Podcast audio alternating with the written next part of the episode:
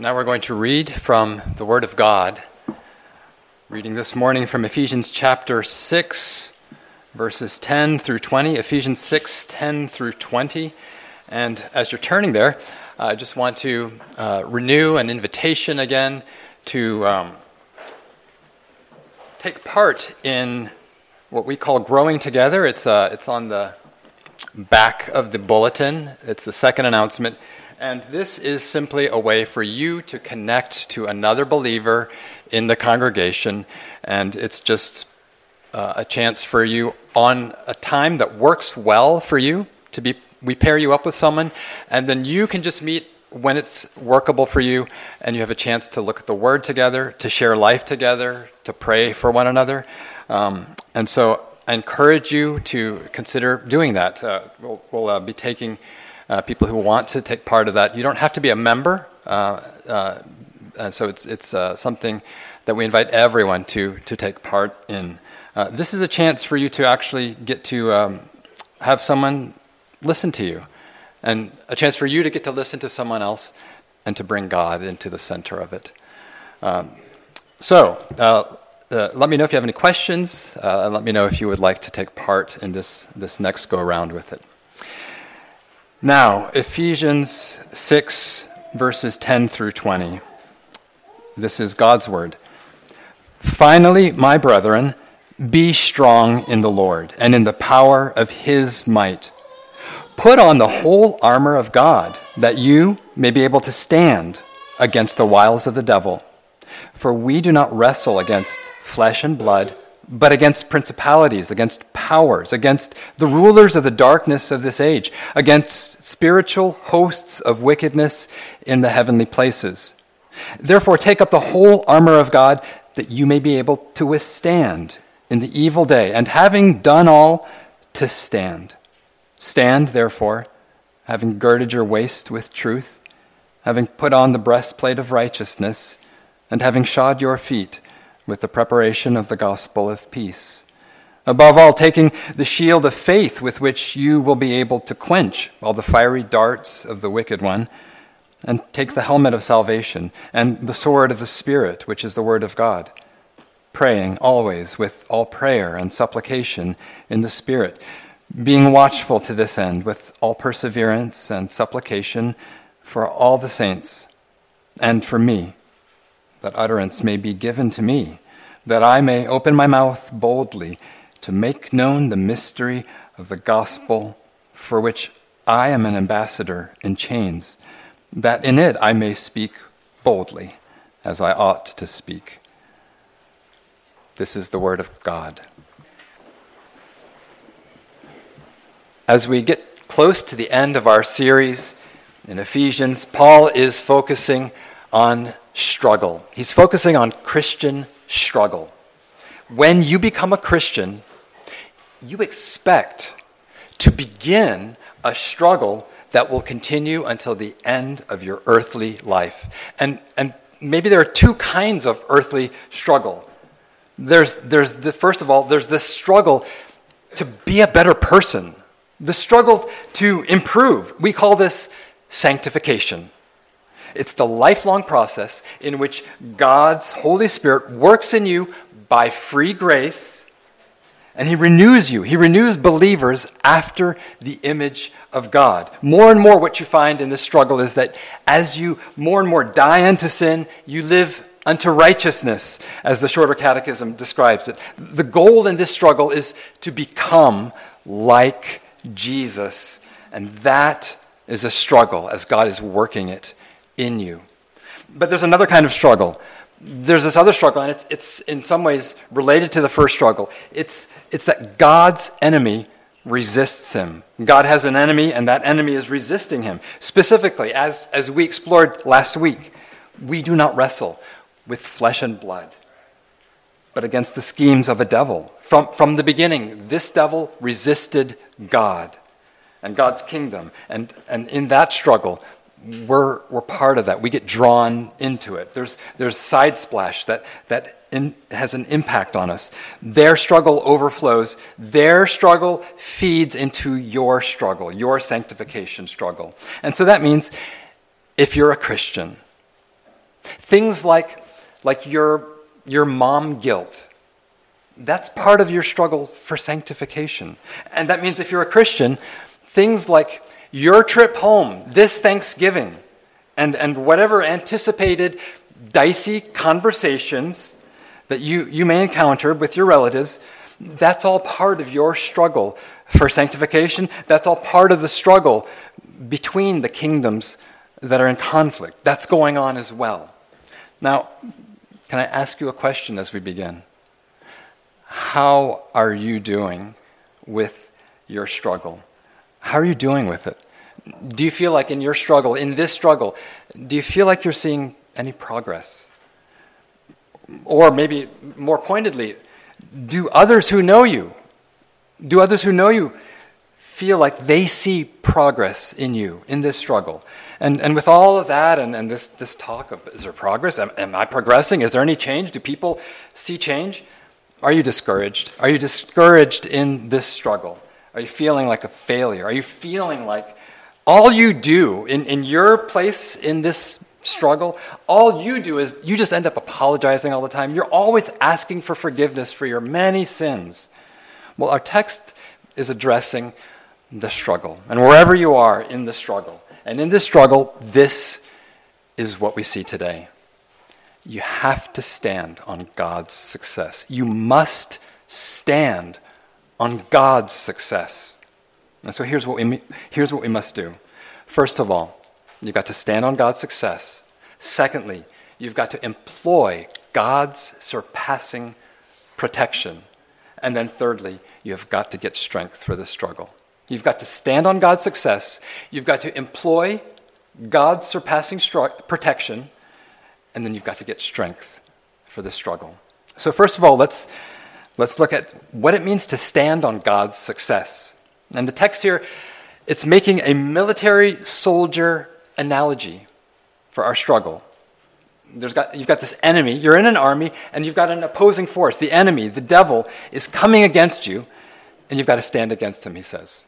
Verses 13 and 14. Therefore, take up the whole armor of God, that you may be able to withstand in the evil day, and having done all, to stand. Stand, therefore. So he tells them, in this military soldier analogy, he tells them, stand. Stand against your enemy. It means, it means that you are starting by, by, by telling them, stand. It means you start. Today, you start from a position of victory, not loss. And, and this is a mindset that you, have got to, to adopt and, and, and see your life and your struggle through these lenses. In this military image, God won a key battle. And God advanced and he, he took enemy territory. And so now he's directing his people. He's saying, I took this hill. I took it. Now you stand and don't let the enemy get it back. He's saying, Stand in my success and don't give it up.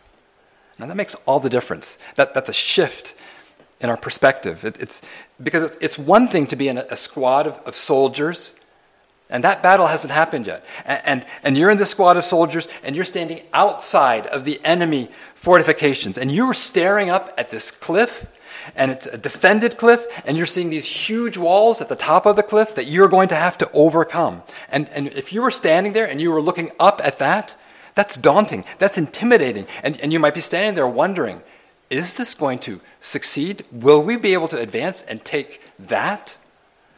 But it's another thing, isn't it? It's a completely different picture to already be inside of the enemy's base and to, to be able to say, we've already destroyed the enemy's walls. We have already stormed the base. We have already routed the enemy's forces. They're scattered. Our side has already planted flags and has already taken this hill. And now, now our orders, our orders are just to stand it's less daunting, right? It, it, it, seems in some ways like the big thing has already been achieved because you're standing already in a place of success. So, for us, for, for those who are Christians, what is this position of victory? What is this? Well, well Paul discussed this earlier already. He, he discussed it earlier in the document. The victory is Christ's resurrection and ascension. The victory on which we stand is Jesus Christ's resurrection and his ascension. It's, it's when Jesus gave up his life on the cross, the crucifixion, and when Jesus rose again to life, his resurrection, and then Jesus not only was raised from the dead, Jesus rose even higher. He rose from earth to heaven to take his throne, his ascension. Remember earlier how he brought this up in Ephesians, this, this victory in which we're, we're to stand. Ephesians 1 20. He raised him. God raised Christ. There's the resurrection from the dead and seated him at his right hand in the heavenly places. That's Christ ascended, far above all principality and power and might and dominion and every name that is named, not only in this age, but also in that which is to come. And he put all things under his feet and gave him to be head over all things in the church. Christ is risen. Christ is ascended. Christ is over all things past, all things in ages to come. And so that's a victory. And in this, in that resurrection of Jesus, and in that ascension of Jesus, God accomplished a huge victory. God exercised massive power. It's now a case study for all future spiritual military academies. Ephesians 1:19 calls the resurrection and the ascension of Jesus the exceeding greatness of his power toward us who believe, according to the working of his mighty power, which he worked in Christ, in the resurrection, in the ascension. It was a win. It was a win. And that means in your struggle today as a Christian, your problem with maybe it's your sanctification struggle with impatience. Maybe it's your battle with, with fear and worry and anxiety.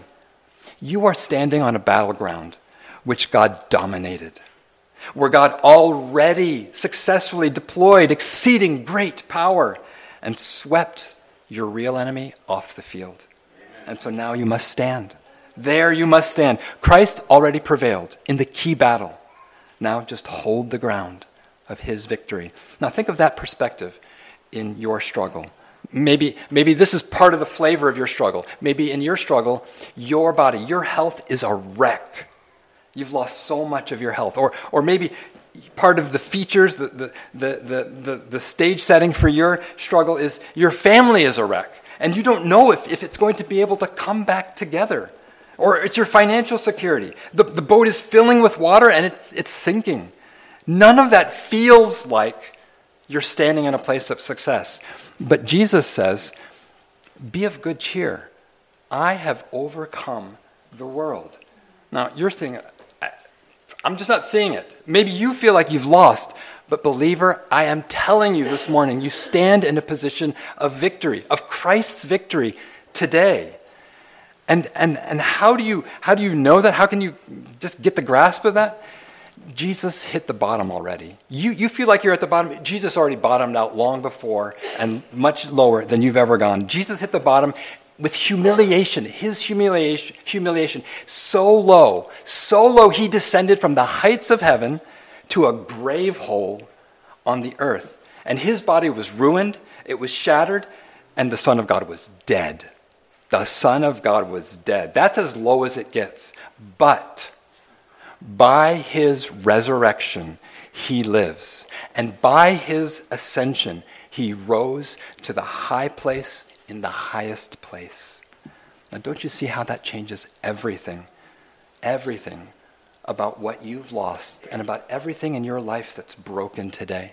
If you are Christ's, then your death was his death, and his resurrection is your resurrection.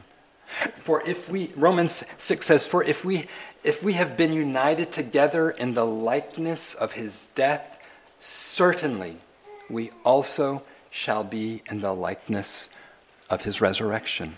That's the reality on which you can stand today. And his ascension is, will be your ascension and, and it attaches to you now and, and, and it attaches you to the renewal of all the creation, the ultimate repair of everything that's broken, including your broken heart. And so that's why we can say that if you're a believer, you stand today in a position both of victory won and of victory to come. The, resurre- the resurrection means whatever it is that you are now mourning, Jesus can restore it. And the ascension, his ascension means however low you now are, Christ will bring you to himself, up, up, out of the depths, to a high and to a glorious place of safety. And so, even if today, if, if today for you is the day of your undoing, it's the day of disaster, and all that you can see around you are just broken pieces, Jesus won. And Jesus will win. And the challenge today is to stand in God's success. Now, let's move into this some more. So, we have to stand on God's success, and God gives us help to stand. God gives us help to stand. How?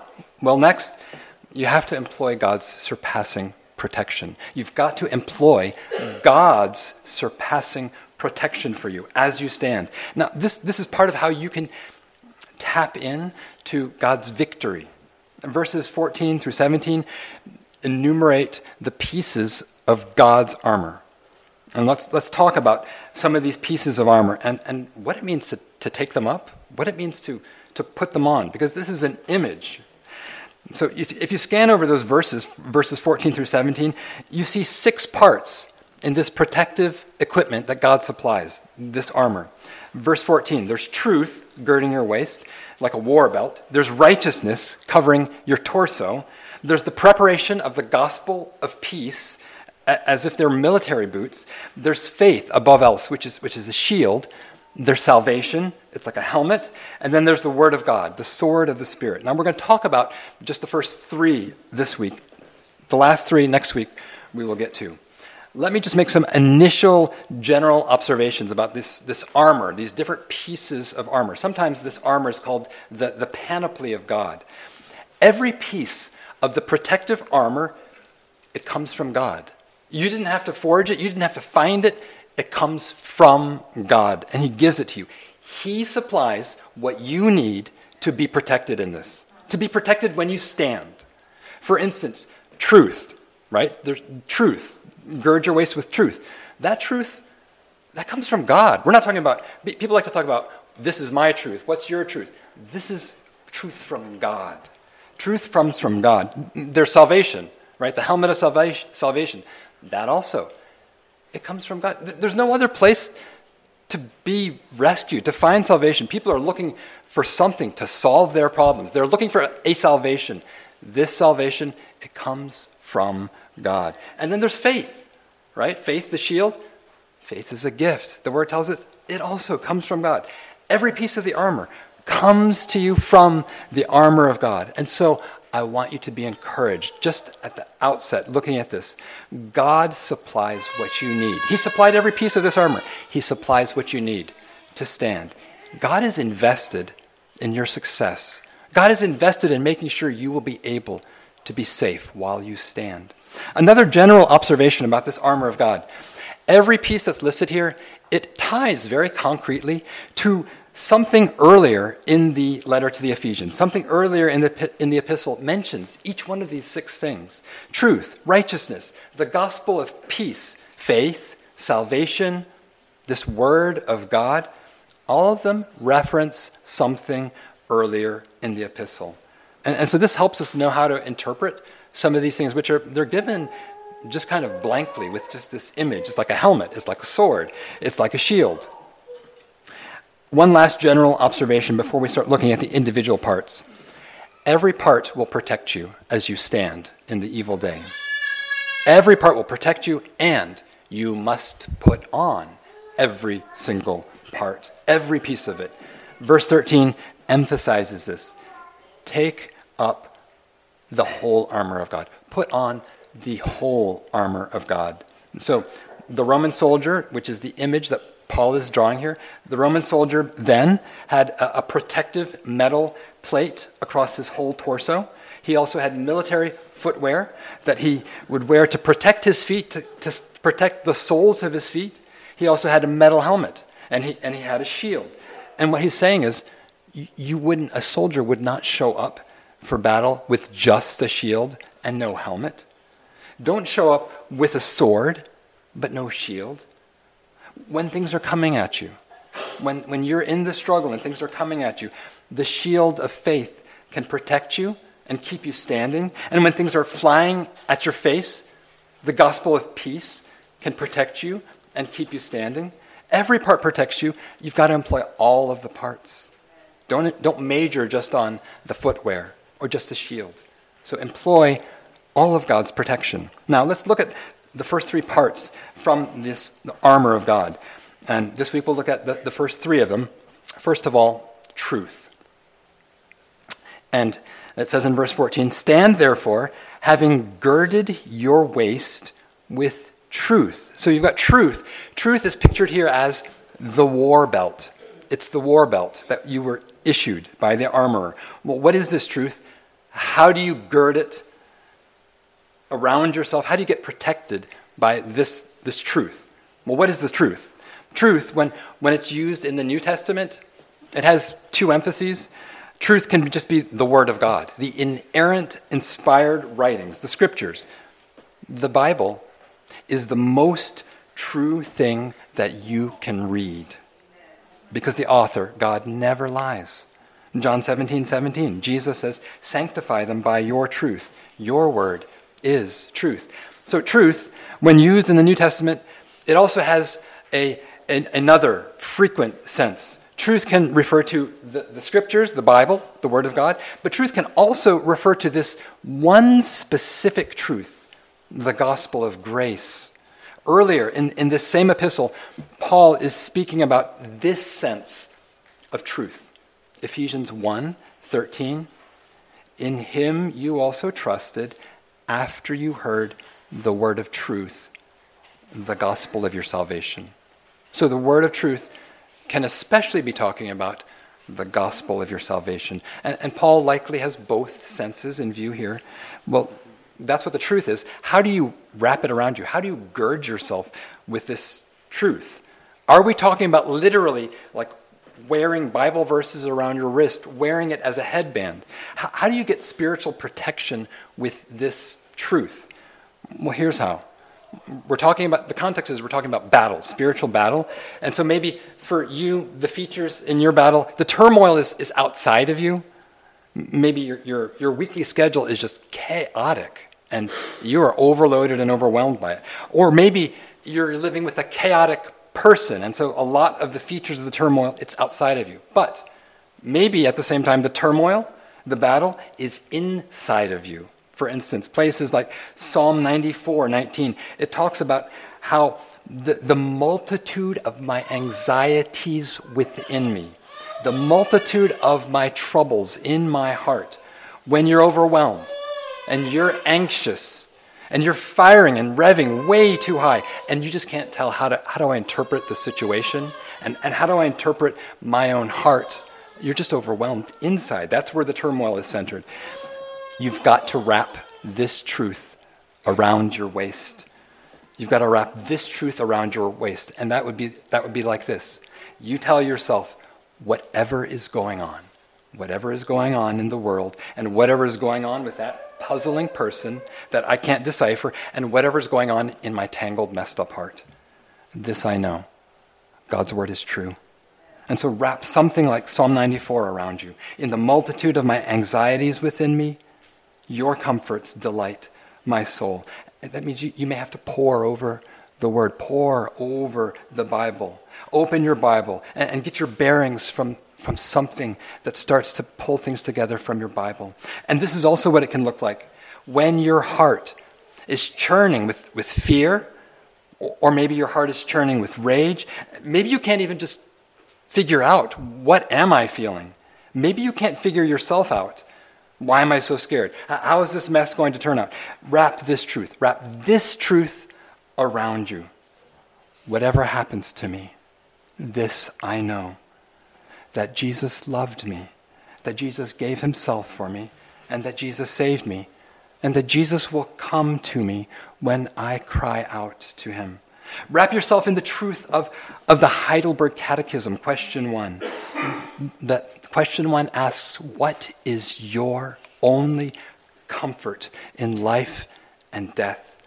The answer, that I, with body and soul, both in life and death, am not my own, but I belong to my faithful Savior, Jesus Christ, who with his precious blood has fully satisfied for all my sins and delivered me from all the power of the devil, and so preserves me, so preserves me that without the will of my heavenly Father, not a hair can fall from my head.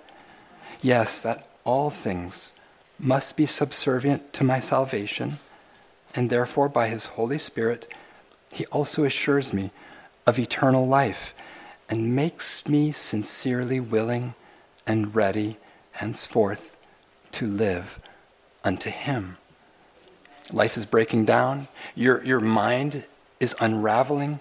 Maybe you can only understand just 30% of your situation. Maybe you can only understand 15% of your own heart. But you can be 100% certain that Jesus committed himself to you and secure, secured you through his life, his death, and his resurrection and his return. In life or death, you belong to the Lord.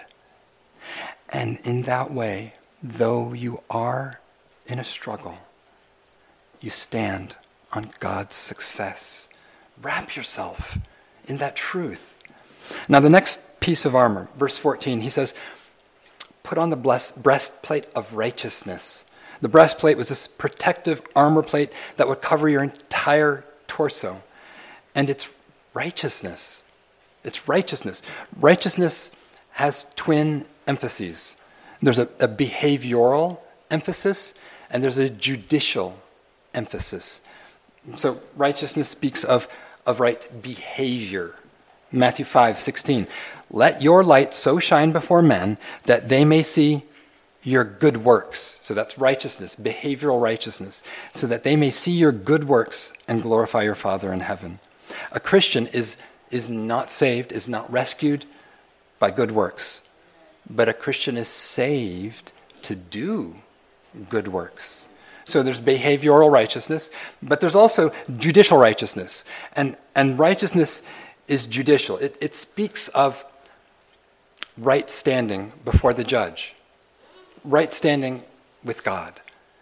Romans 5:18 through one man Jesus through one man's righteous act the free gift came to all men resulting in justification of life. And so what he's saying there is because of what Jesus suffered and what Jesus did you have the approval of God the judge.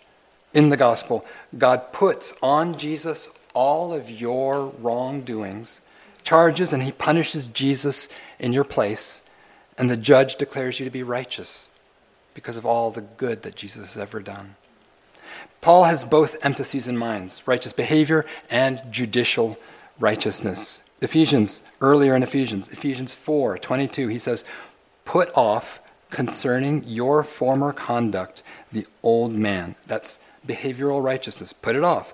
The old man, which grows corrupt according to the deceitful lusts, and be renewed in the spirit of your mind, and that you put on the new man, which was created according to God in true righteousness and holiness. And what he's saying there is because Christ is your righteousness and because Christ is your approval, now you go. Go live with behavior which is righteous. You're standing in His success. You see how that's a position of success? He did the righteousness, and now it's been given to you. Stand in His success. Now think about that in the hour of your struggle. Think about the significance of righteousness in the hour of struggle. Now, this is, this is a piece of the Lord's battle protection for you, the breastplate of righteousness when things are flying and, and they're just going back and forth and, and your feelings the, the, the situation is very charged and intense, and there are all kinds of temptations abounding in your own heart, all around you. You're tempted to retaliate when someone wrongs you. You're tempted to, to spiral down into self pity and, and self preoccupation. To be able to behave righteously under those circumstances, to be able to behave righteously when your chips are down, when the day is evil, to be able to choose the path of obedience, of sacrifice, to be able to choose the path of patient love when you're the one who's suffering and being catching all of this fire that's coming at you, that is so significant and that will protect you. To be able to treat your enemy in the moment, not with insult, but with kindness. And instead of feeling sorry for yourself, on one, yet again, one more lonely, single Friday night. And, and, and instead of feeling sorry for yourself and falling into substance indulgence or sexual indulgence, instead to be able to, to walk in the righteousness of Christ when finances are tight, but still you're honest and you don't cheat, you don't steal. Whose whose righteousness are we talking about with this breastplate of righteousness? We're talking about your righteousness? Are we talking about your strong moral performance? No, we're talking about Christ's righteousness, imputed to you, fully covering your torso. God approves of you because of Christ, because of Christ's success. Now you wear it, live it, especially in the day of your disappointment. The next piece of armor, the gospel of peace, verse 15, he says, having shod your feet with the preparation of the gospel of peace. Now, the Roman armor also included, they were issued protective footwear, covering the soles of their feet, covering the tops of their feet. And, and here in this analogy, it's the gospel of peace.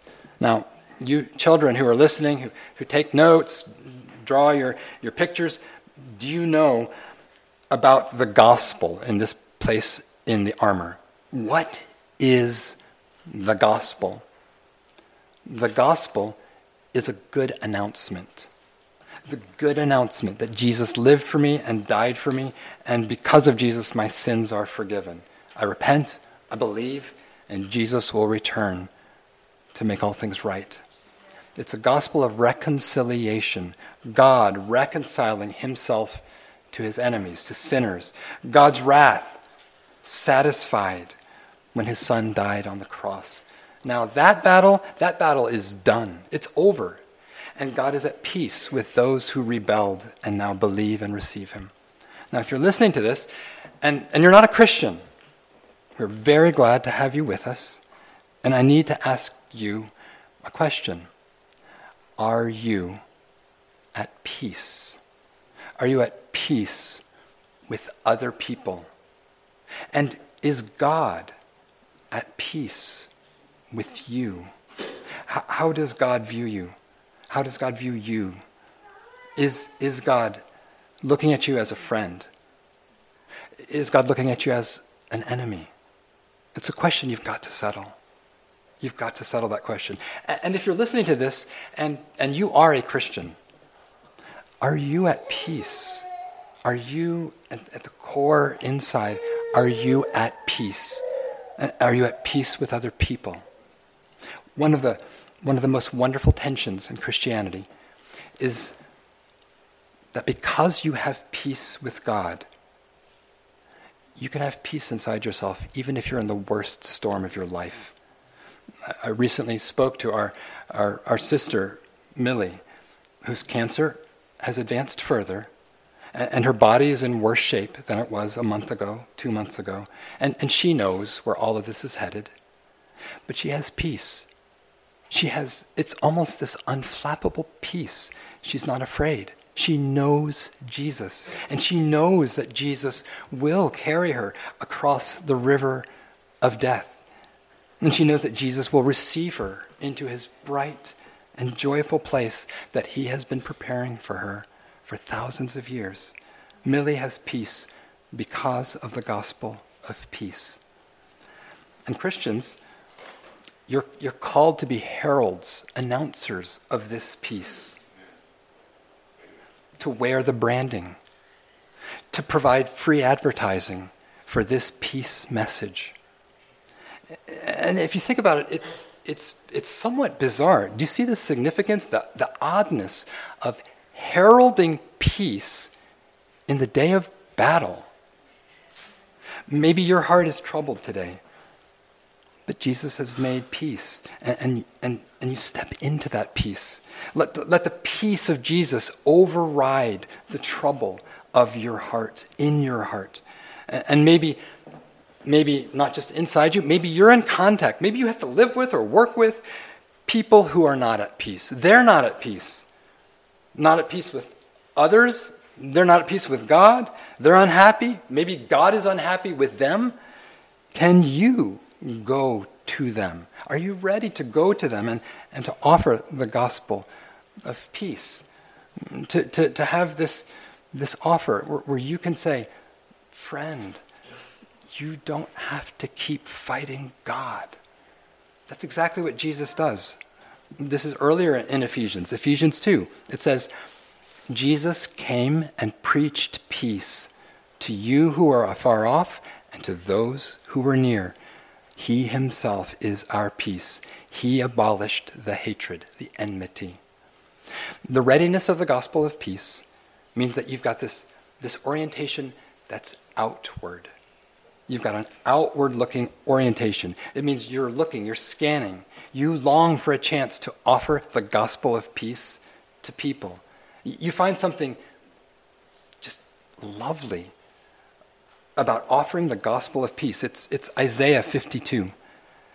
How beautiful upon the mountains are the feet of him who brings good news, who proclaims peace, who brings gospel, who brings glad tidings of good things, who proclaims salvation, who says to Zion, Your God reigns. Now, how does that protect you in the day of conflict? Well, for one thing, if you're, if you're shod with this, if you're wearing this, this readiness of the gospel of peace, it keeps you from becoming self centered in your struggle, in your pain. The battle is hard, and you will take hits, and it will hurt. Your kids may disrespect you. Your application may get turned down, and their next application may get turned down. It's easy when that happens to become overly introspective, to get stuck in just puzzling through your disappointment and frustrations, and to keep asking questions that you will not find the answer to. But the preparation of the gospel of peace keeps you from drowning in self pity. It helps you to see more than just your problems. It helps you start to look outside of your sadness and you start to see all around you the other person. How can you share the peace of God through Christ with them? Now, we're going to look at the, the rest of the armor next week, but I'm going to close with this. You have to stand on God's success. You've got to employ God's protection. You've got to put on all the pieces of the armor. And, and this is this new way of thinking, this new way of thinking about the conflict that you might be having with this, this person in your life who's so tricky to deal with. It's a new way of, of responding to the turbulence in your crazy, turbulent career. You've got to put on this thing that's outside of yourself, and it just sounds uncomfortable and foreign. This helmet, this shield, this military boots, this war belt. But you've got to put it on. God has given it to you. You've got to keep putting it on. You've got to keep wrapping yourself with this truth. Keep wearing the righteousness. But you say it, it just it feels so foreign. It just feels weird. Like this whole image putting parts onto my body. And you feel like I just don't get I don't have the hang of it. I am just a failure at putting on the whole armor of God. And it, you, just, you just feel like the biggest failure. You can't just get it on, you can't keep it on, it keeps falling off. What's wrong? You have to see Jesus in the gospel. In the gospel, Jesus is the one who put on something that was utterly unfamiliar. Instead of putting on what was entirely natural to him, instead of putting on his glory, his holiness, and clothing himself with honor, Jesus put on himself he put onto himself something utterly foreign your sin, your guilt, your shame. And he made it fit. And he wore it for you. Jesus wore your unrighteousness so that you could wear his righteousness. It's given to you. And because it's given to you, as you're clothed in it, God sees you as righteousness. The righteousness of Christ. God accepts you. God approves of you if you will believe. Now, how can you tell? How can you tell if you've got it on? How can you tell if you're wearing this armor? If you're putting on this armor from someone else? Well, here's one way that you can tell it's when this is the conversation in your head. You're able to say, I am so weak that I have to clothe myself with the strength and, and the righteousness of somebody else. You're wearing his success. You're standing on his success. And here's how you can tell if you're, you're starting to get the, the hang and the fit of this armor. You stop keeping score. You stop keeping score on yourself. You stop keeping score on other people.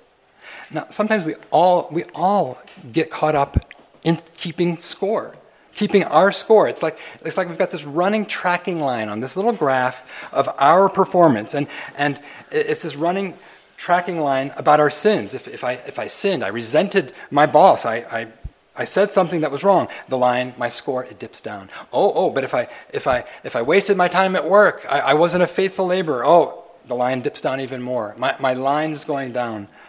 If you wear this armor, if you're keeping it on, you stand because your score is irrelevant.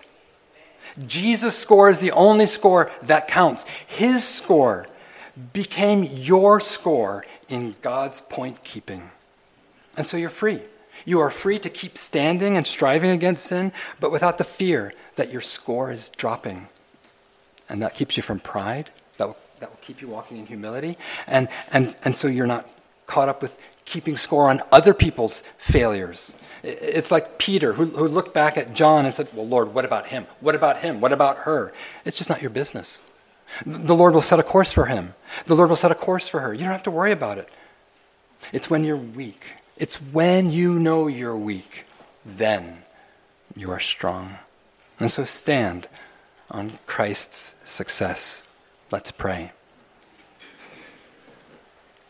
We come to you, Lord, and we marvel that you have won the victory for the most important battle at the most important time and for another people.